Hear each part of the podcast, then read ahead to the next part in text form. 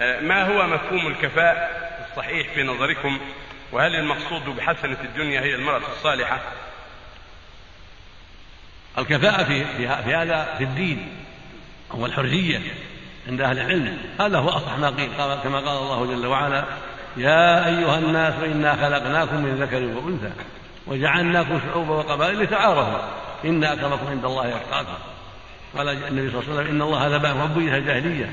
وفخرها بالآباء الناس بنو آدم وآدم خلق من تراب. لا فضل لعربي على عجمي ولا عجمي على عربي إلا بالتقوى. فلا ينبغي للمؤمن أن يكون همه التفاخر بنسبه أو حسب آبائه أو ماله أو نحو ذلك. فالعربي كفر العجمي وكفر للمولى العتيق.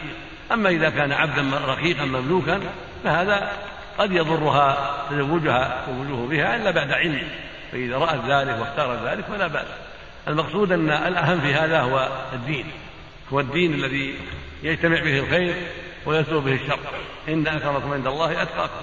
قد زوج النبي صلى الله عليه وسلم فاطمة بنت قيس وهي قرشية زوجها مولاه أسامة عتيقه أسامة بن زيد بن حارثة وتزوج أبوه زيد زينب بن جحش الأسدية ثم تزوجها بعده النبي عليه الصلاة والسلام.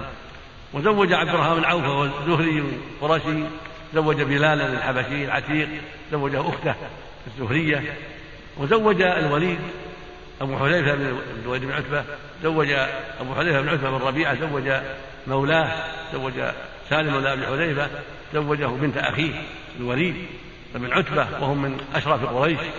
فالمقصود أن هذه أمور لا ينبغي للعقلاء أن يلاحظوها من جهة الأنساب وإنما الملاحظة العظيمة المهمة هي ما يتعلق بكفاءة الدين واستقامة الزوج والزوجة. فإذا استقام الدين فهذا هو المطلوب.